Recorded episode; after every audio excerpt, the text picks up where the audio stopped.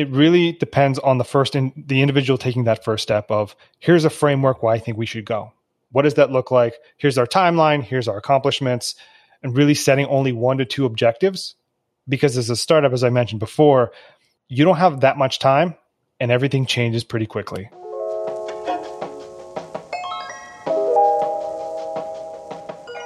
Hi, and welcome to Dreams with Deadlines a podcast where you'll hear real stories of trials and victories in business. I'm Jenny Harold, VP of Product Marketing at GTM Hub. Our mission is to prevent organizational hypocrisy. Inspired by the proven objectives and key results goal setting methodology, GTM Hub offers the most flexible results management system for mission driven organizations. Check us out at gtmhub.com to learn more. John Quayle joins me in today's episode of Dreams with Deadlines. He's the chief of staff of Four Growers.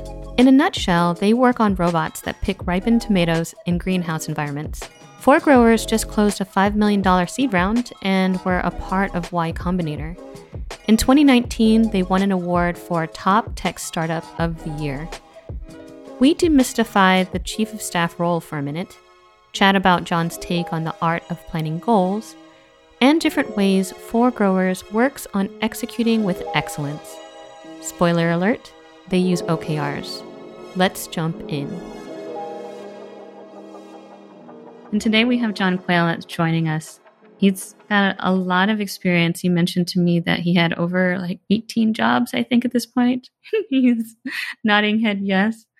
Uh, so we're going to start with a question like, so who's John? And how'd you get where you are today? And I want to mention too that you're now a chief of staff for a company called Four Grower. So let's jump into that too, if you don't mind. Sure. My name is John. Uh, I'm an operations professional for small businesses, startups, and what I like to call brands that are economies of one.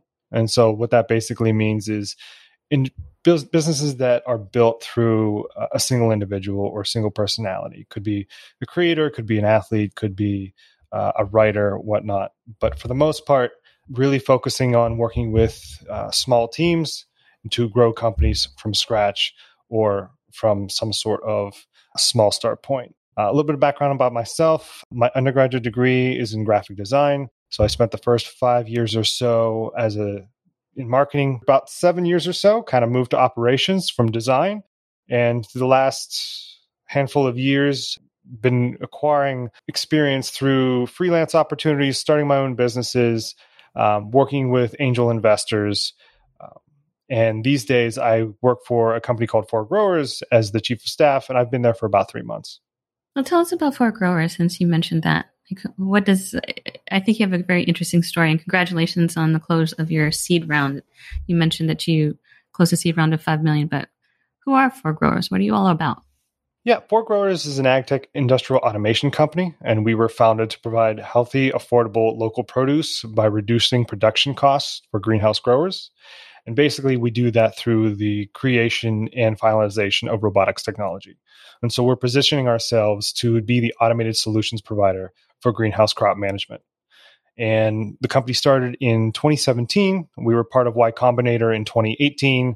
And for the last couple years, we've been uh, commercializing the product and discovering what is really needed through customer discovery, outreach, research, all the to dos that most companies go through as uh, as they grow from uh, an idea to an actual company.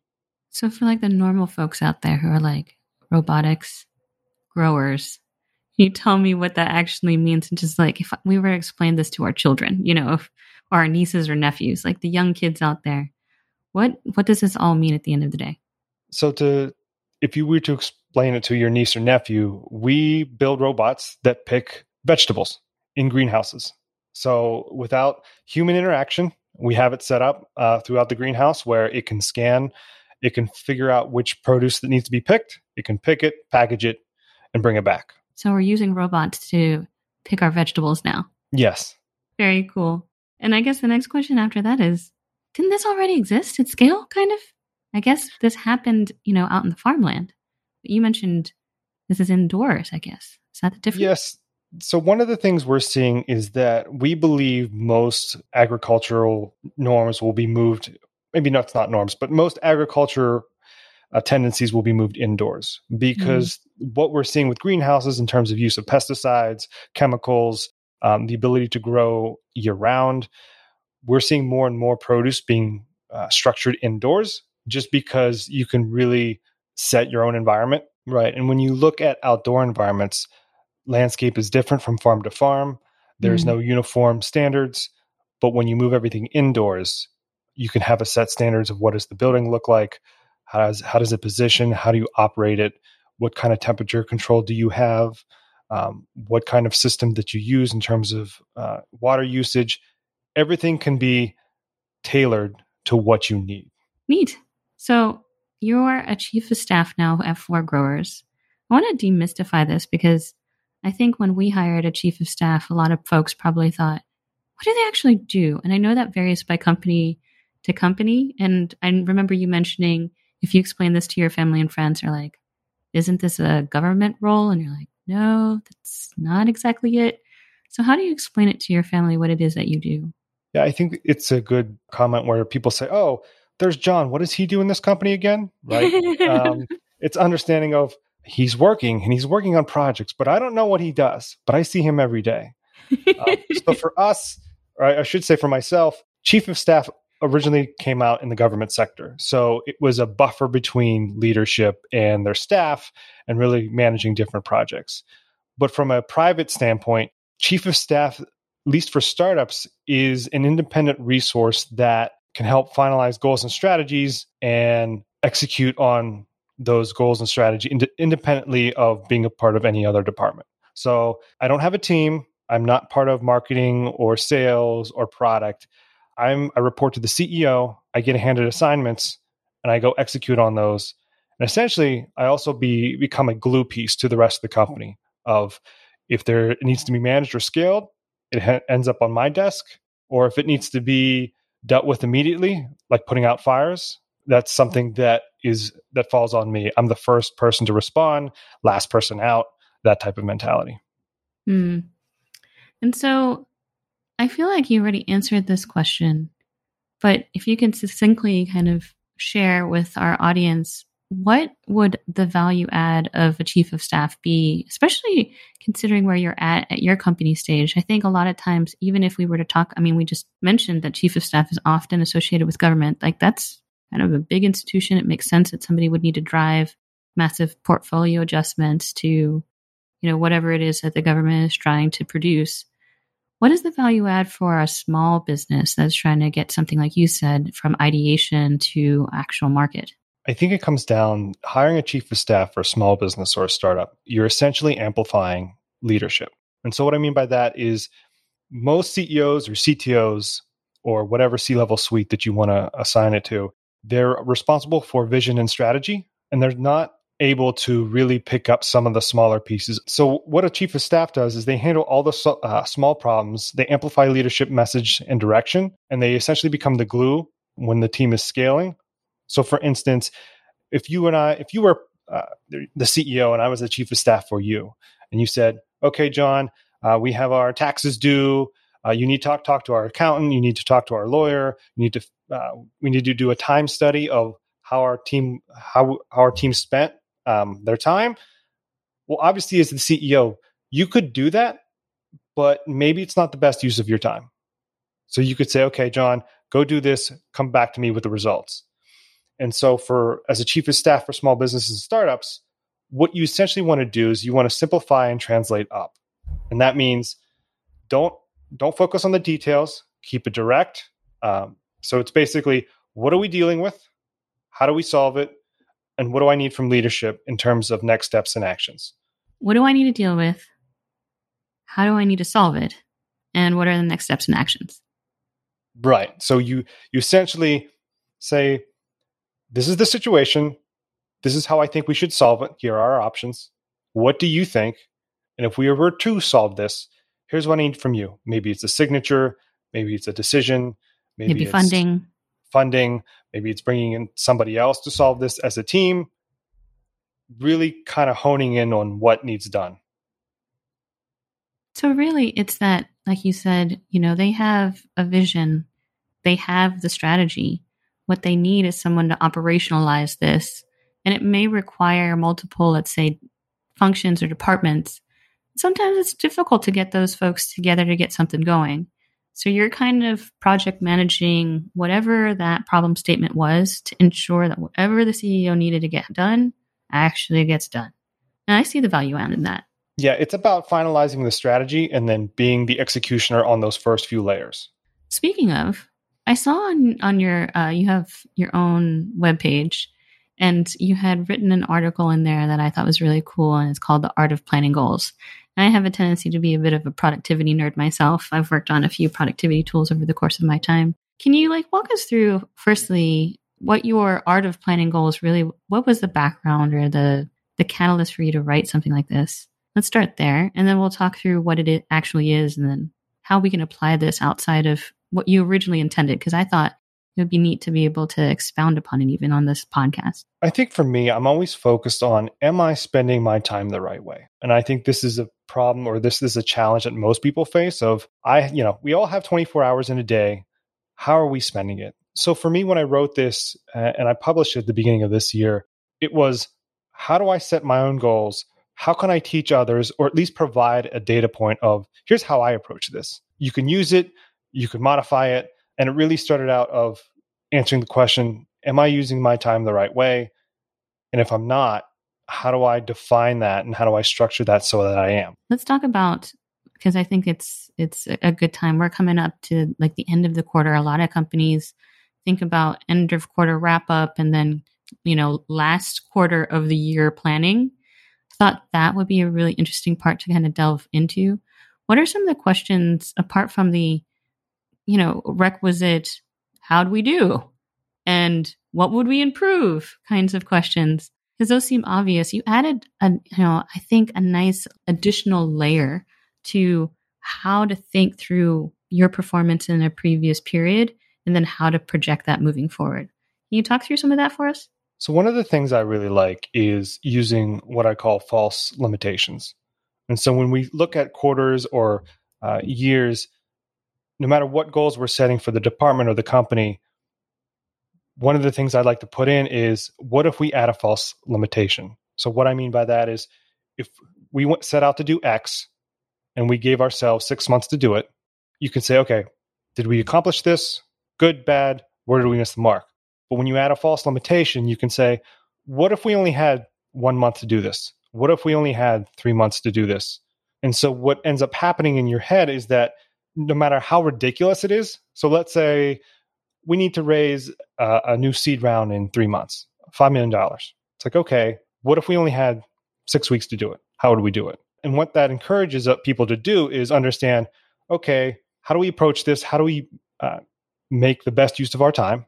What matters versus what doesn't matter? And who is responsible for what? And how do we work together as a team? So, regardless of, like I said, what you're doing, what goals you have, whether it's one year, three year, five year.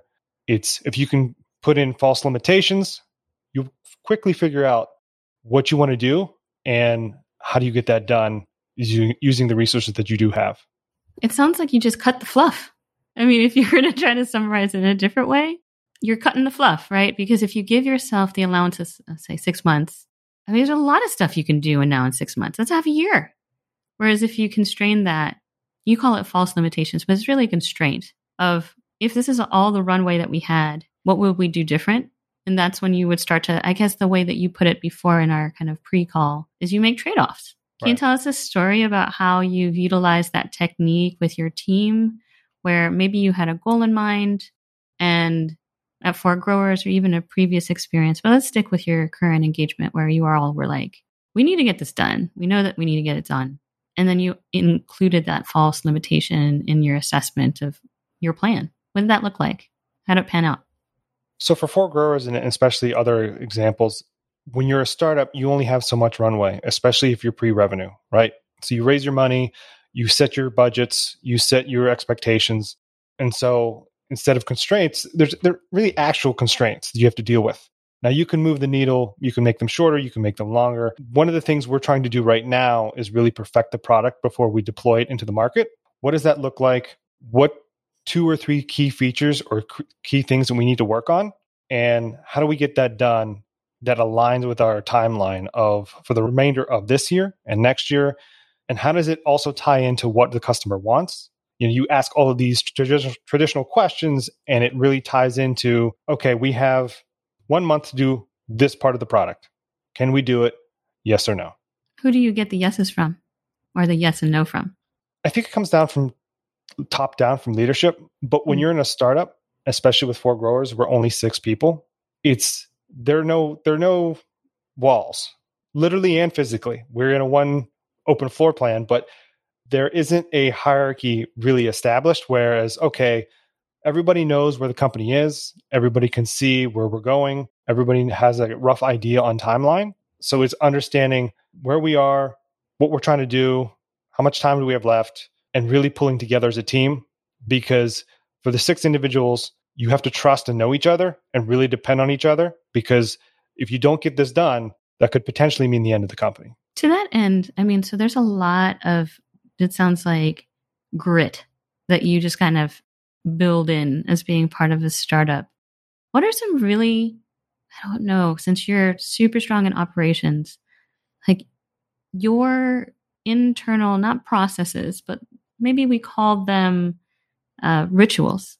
Like, what rituals, operational rituals, have you all kind of implemented at Four Growers that really catapult your execution? For us, what really works is crunching down feedback and communication.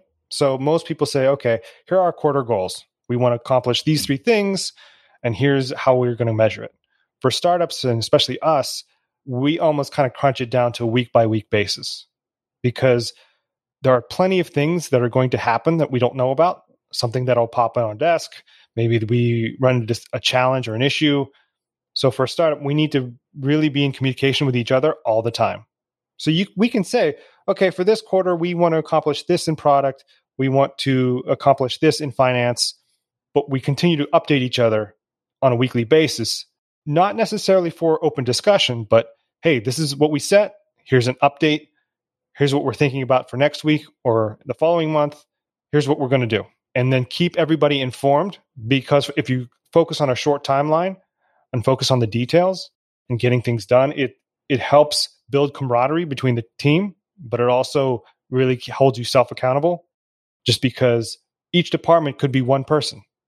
So you really have to depend on each other and you really have to get things done no matter what no matter what is put in front of you how do you make sure that you know there's kind of a a balance between reporting updates which you know in earnest like that eh, a lot of meetings end up devolving into this amazing status update and you're just like why are we having this as a status update like how do you make it so that your meetings your conversations are really keyed in on whatever it is that you need at that moment right because in my worldview there seems to be kind of two schools of thought a meeting really could be about expanding on something. So that's your brainstorming, like get as many ideas as you as we can out there. And then there's the other kind of meetings, which is really a contraction meeting. We need to come to a decision. And we need these people to come to that decision together. And I would argue that status updates really should be something that could be held in a different medium altogether, ideally written, because people can look at it and reflect on it and ask questions about it, and you have a place to point to. But it doesn't take up all of that meeting time. Do you follow a similar logic flow when you're thinking through how you conduct meetings at Four Growers? Like, how does this? We need to make sure that everybody's in the know about what they need to know about so that we can make progress and hold ourselves accountable. How do you make those kinds of distinctions at Four Growers so that you're still communicating whilst also being able to focus on your execution because you know that the communication's held somewhere? Right. I, I'm sure we've all been a part of meetings where we kind of look at it and it's like, does this really need to be a meeting? Right. Or you're right. Or if, you know, when's when's the last meeting you had that you're like, why am I a part of this? or why is such a person not here? right. But for us, it's about really setting, okay, here's our weekly update, our all hands. Okay. You have 15 minutes as a team. It get 15, 20 minutes, it gets cut off. Meaning you get a couple bullet points you want to just talk about. We have an open document that we work together on, but don't focus on the details. High level here's what we did in product, here's what we did in finance, here's what we did in marketing. Great. If you want to dive deeper into that, we open the opportunity for people to talk with that specific individual and saying, "Oh, I, I noticed you mentioned that you're starting a new marketing campaign next month and you're focusing on these mediums. I'd like to learn more information." It's not an open dialogue. It's here's here's where we are, here's the status, move on. Because for us, it's like we notice that after 20, 30 minutes, maybe some people get disengaged with what's going on, especially if it's not their department. And frankly, maybe they don't care. You're like, well, I'm an engineer and they're talking about finance. That's not my bag, right? It's like, eh, should I pay attention? I'll look like I'm paying attention, but I'm not really paying attention. Right. So for us, it's about really keeping it succinct uh, to the point of high level, 15 minutes, 20 minutes, wrap up. Anybody can go into whatever separate conversation they want to. And also, to your point, if it requires any sort of uh, decision or additional information, we can put that in an email or Slack, or we can kind of transform that to another written down uh, piece. Internally, what jargon do you use when you decide that you're going to put that as an external piece? Every company has their own, you know, taxonomy or language about this. Sometimes people will be like, "We're going to park that for now." or we're going to take this offline, which I'm just like, but all of us are online and you're going to be online again. So I find that funny. Out of curiosity, what language do you use to kind of s- signal, thanks for that, but this is not the forum for this? I don't think there are any specific words or phrases we do use. Okay. Um, what's interesting is we are in an environment where we're all in person, so mm. we're not remote. And what's different about in person versus remote is that you can kind of give a quick look to somebody, not in a in, a, in a embarrassing uh, way, yeah, embarrassing way, just like yeah. okay, talk to me later about that. Uh, if, and if you really understand your your coworkers and their personalities, you can say, "Well, John's having a bad day," or "John doesn't want to get into this." So I picked up context clues that I'll talk to him about this later, right? Um, right and I think when you do any sort of video calls or team all hands via online methods, you kind of lose that. Right. I think so too. Because you just can't pick up on the body language. Right. So there's a, a plus one for why working in office is great. In terms of your own goal setting for your organization, what does that look like? Because I mean, you know what this podcast is about. It's dreams with deadlines. And you're a goal setter yourself. I mean, goodness, you wrote your own uh, article about how you're going to personally manage what the heck you're going to do with your time. How do you how did you evolve that as kind of the operational lead or the execution lead, if you will, for your company, that right hand person to your CEO, to get your organization focused on the goals that are supposed to support that strategy? Yeah, I think it comes down to what I like to call a position of editing, where when you set goals, whether as a team or as an individual, you really the first level of it is brain dumping, right? Mm-hmm. What is it? What makes sense to achieve? Why are we achieving this? Why does this matter? It really depends on the first in the individual taking that first step of here's a framework why I think we should go. What does that look like? Here's our timeline, here's our accomplishments, and really setting only one to two objectives. Because as a startup, as I mentioned before, you don't have that much time and everything changes pretty quickly. Mm-hmm. So if I said to you, you know, if you were part of our startup, I said, Jenny, I want you to create eight different goals. You would probably look at me like, why, why am I John, doing this? John, I, I, this is what? eight? Yeah. Eight? What? Why eight? are we dealing with eight?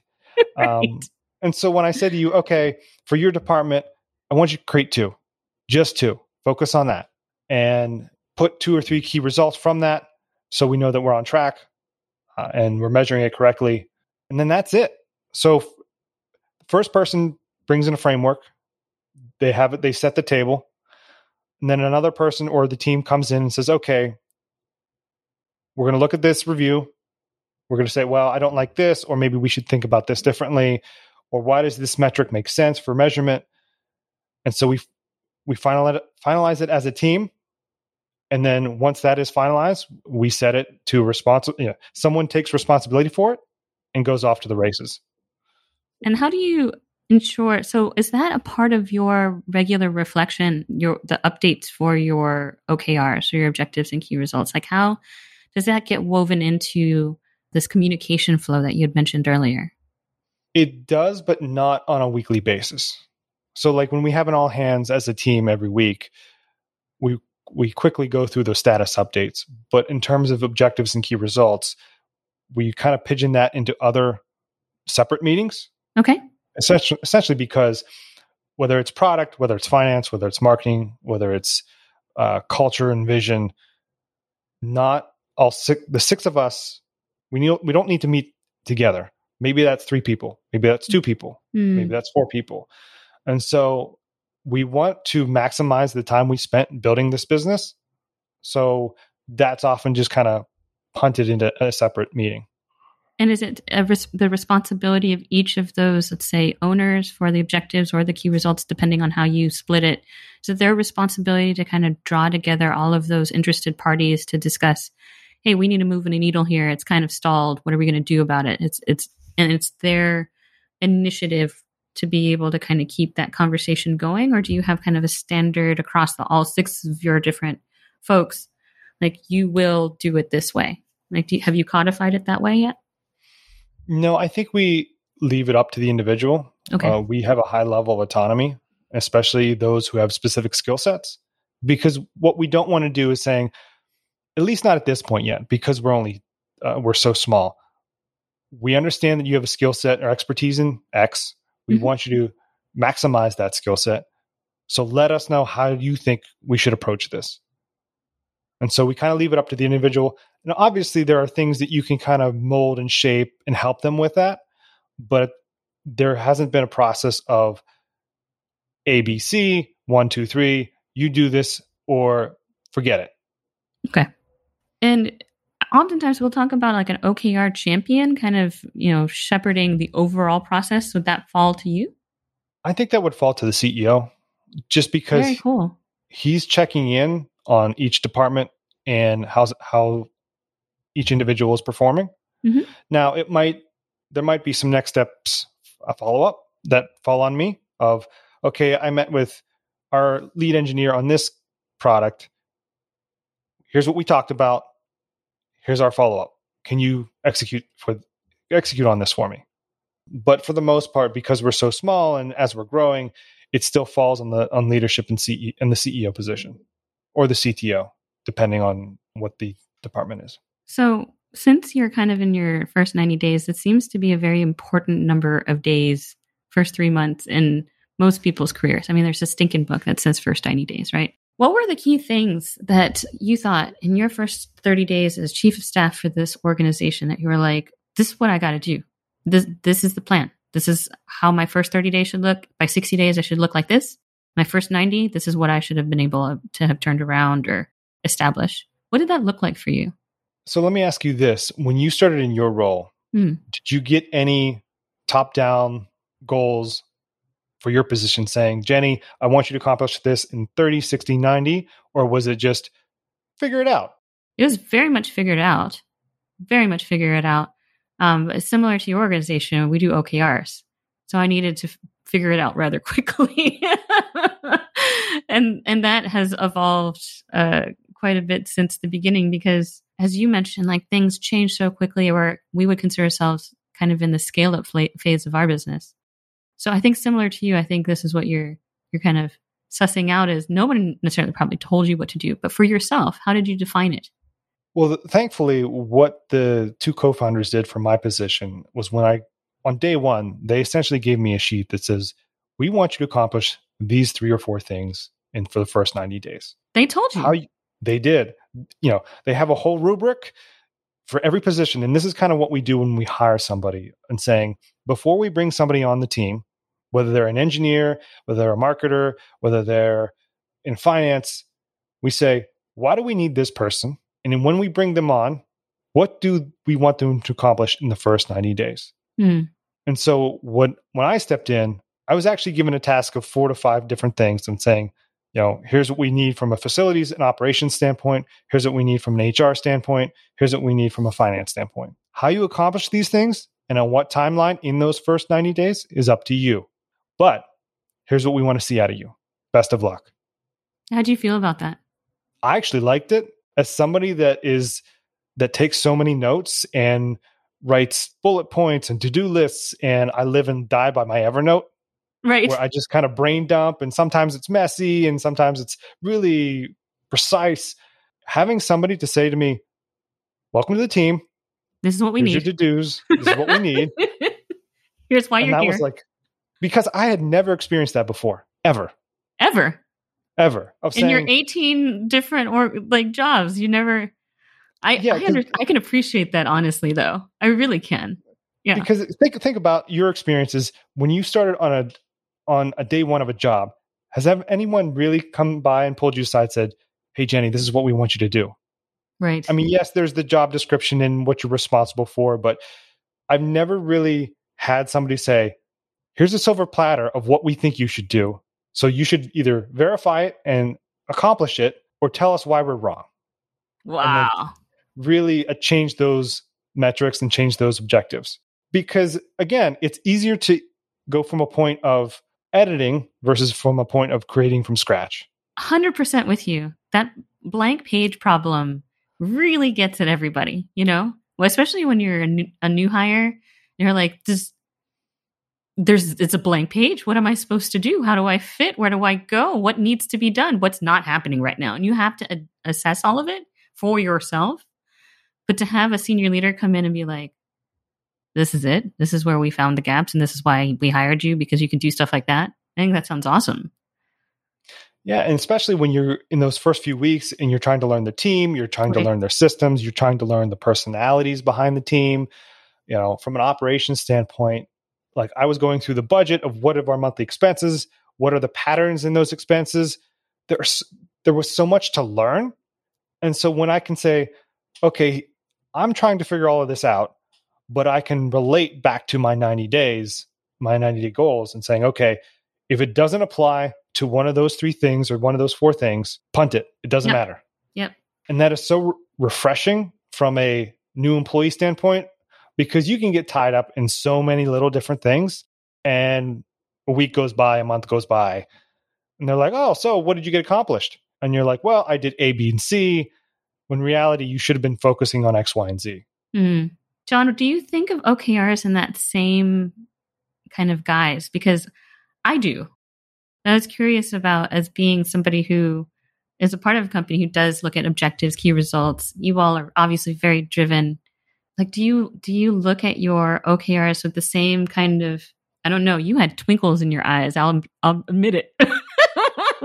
when you were like Jenny, when I first got, got hired and they were like, this is where we think the gaps are. Here's where this is the direction you need to go. Tell us why we're wrong or make it happen. I have the same kind of excitement whenever we set goals and we're looking at what happened and we're looking ahead. I'm curious what you think about your goal setting and and if you get that same sort of energy off of, wow, I have so much clarity now about where to sink my time. And and not in a like time suck kind of sink, but a I'm actually delivering value kind of sink. For extra context, I'm the kind of person that when you when I go on vacation, I find it fun to map out everything. Like, I'm a big mapper.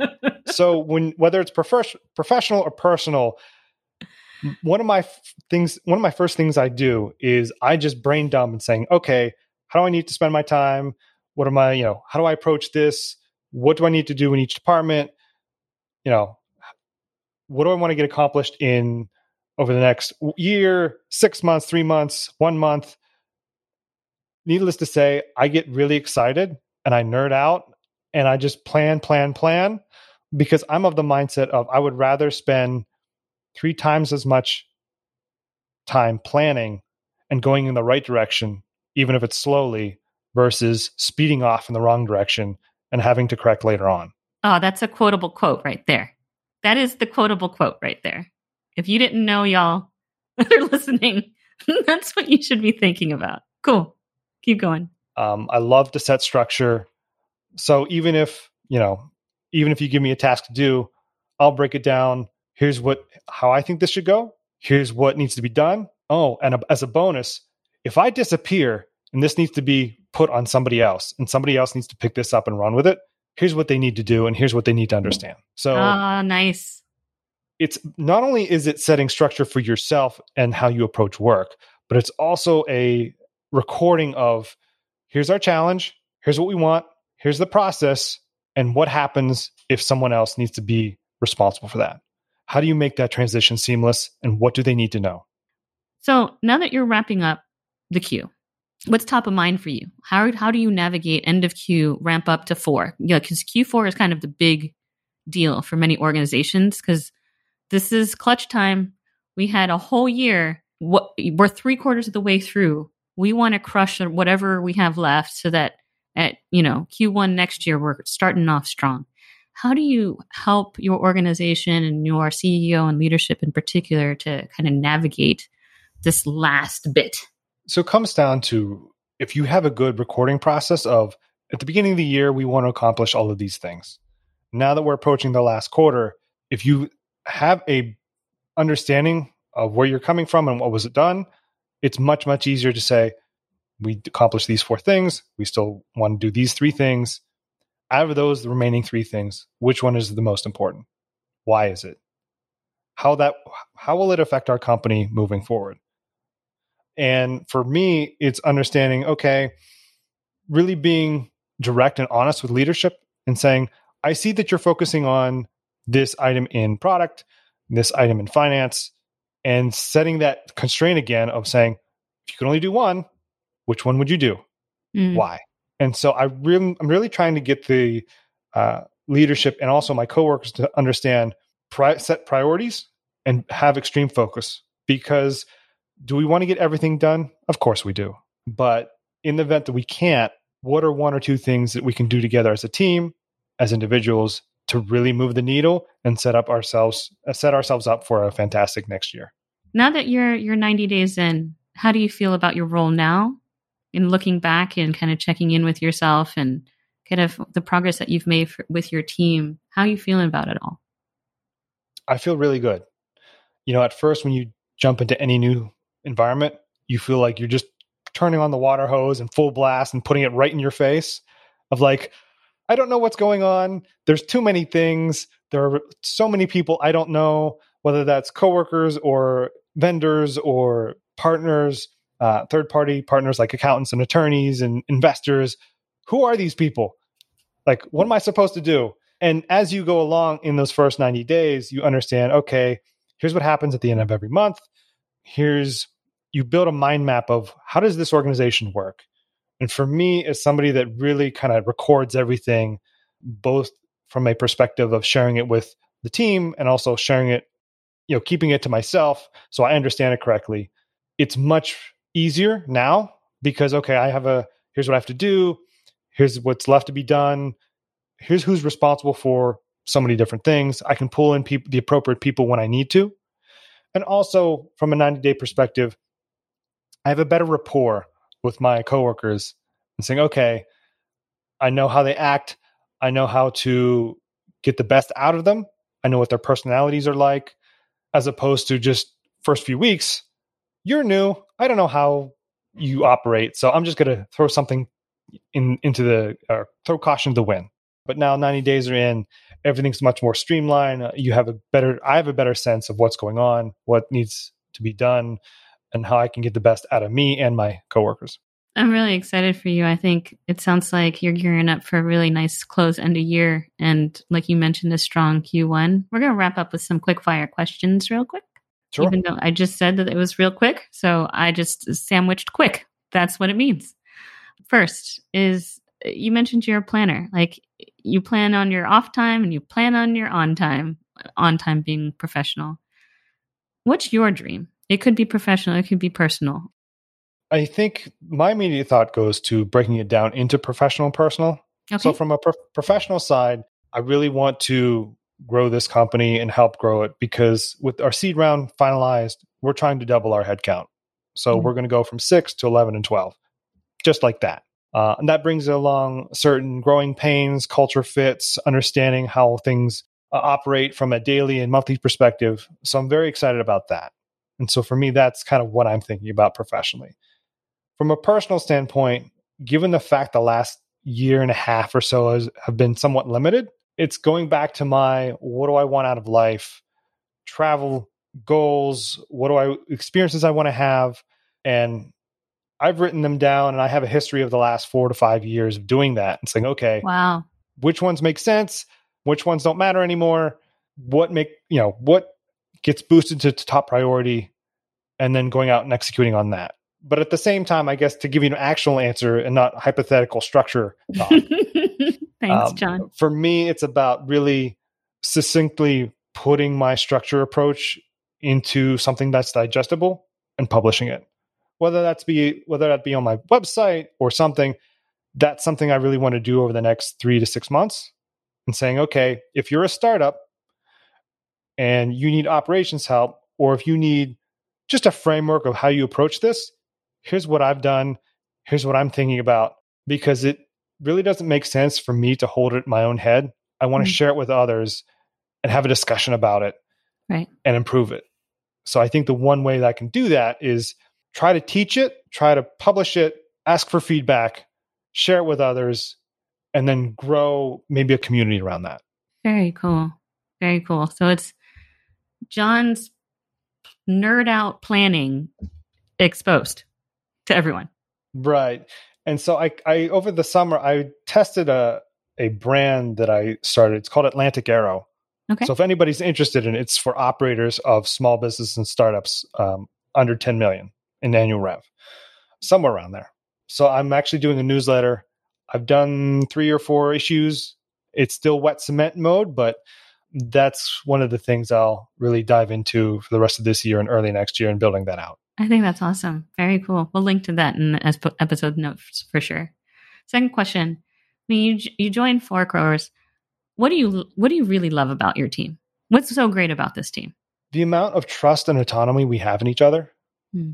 We all know that we want to accomplish this goal. We all know that it's something that needs attention in our society. So food production, food scarcity, it's a very important goal. And so for us, it's about coming together, trusting each other, depending on each other, pushing each other to higher limits or higher, you know, breaking through the glass ceiling, so to speak, and just being so supportive of each, other. That's what I really like about the environment. Yes, it's high risk. Yes, it's high responsibility. And you better bring your A game pretty much every day, or I should say most days. We all have our bad days. But it's being challenged, but knowing you'll be supported in that challenge. Mm, I like that. Being challenged, but knowing that you'll be supported in that challenge. I mean, it sounds like you're in the right place at the right time. Very cool. Last thing, I mean, you've had quite a journey, quite an experience. What you're trying to do is really innovative, I think. All that wrapped up from the experiences that you've had and the way that you operate and the way you think. What would you say is like your number one piece of advice that you would give to another chief of staff out there who's like i i don't i don't know where to go from here or you know like what out of your experience set what advice do you have to offer to the the chief of staff community? And if we want to limit it to the un, you know startup scale up because i think that makes sense the under 10 mil let's do that. I would just say know yourself. And it sounds way too simple right? But in reality we are tasked to learn so much information whether you're a chief of staff, whether you're an engineer, whether you're a marketer, whether you're an accountant. We spend so much time trying to learn and embrace information, yet we don't spend as nearly as much time understanding who we are as individuals. And what I mean by that is everything from um, the food we eat, the, the amount of exercise we get, what makes us happy, what kind of projects do we want to dive into, what do we what aren't we good at? What tasks or responsibilities do we know that oh i hate doing that. I mm-hmm. cannot stand that. Mm. so i would say for any chief of staff and anybody in general it's take the time to really know yourself and saying what do i like? What don't i like? How do i get the best out of myself from you know physical mental emotional a spiritual sense what who am i and how can I build my best self for my career, for my personal life, and for the people that matter to me. All right. So if we were to summarize it in like a phrase, it would be conduct a self audit. Exactly. Mm. Um, and try not to build out or try not to do anything that builds resistance to what you want to do because there's always a, a amount of self sabotage of, oh, I'll do this, this, and this. But if a few of those things you don't like or you're not good at, and you're not willing to invest the time to get good at those things, then you're just slowing yourself down. Mm. And so, really concentrate concentrate on what are you good at? How can I outsource things I'm not good at? And how do I not build up walls uh, for myself? Really sage advice, John. Thank you so much for being on the show today. I've really appreciated all your insights and experience you're able to share with our listeners. Really appreciate it. I learned a lot. Thanks. Thank you for having me on. That's it for this episode of Dreams with Deadlines. Thanks for listening. If you liked today's episode, please subscribe and share. Show notes can be found on gtmhub.com/radio. If you want to learn more about our product and services, head out to gtmhub.com. If you have questions that you'd like answered on the show, shoot us an email at radio at gtmhub.com. Tune in next time.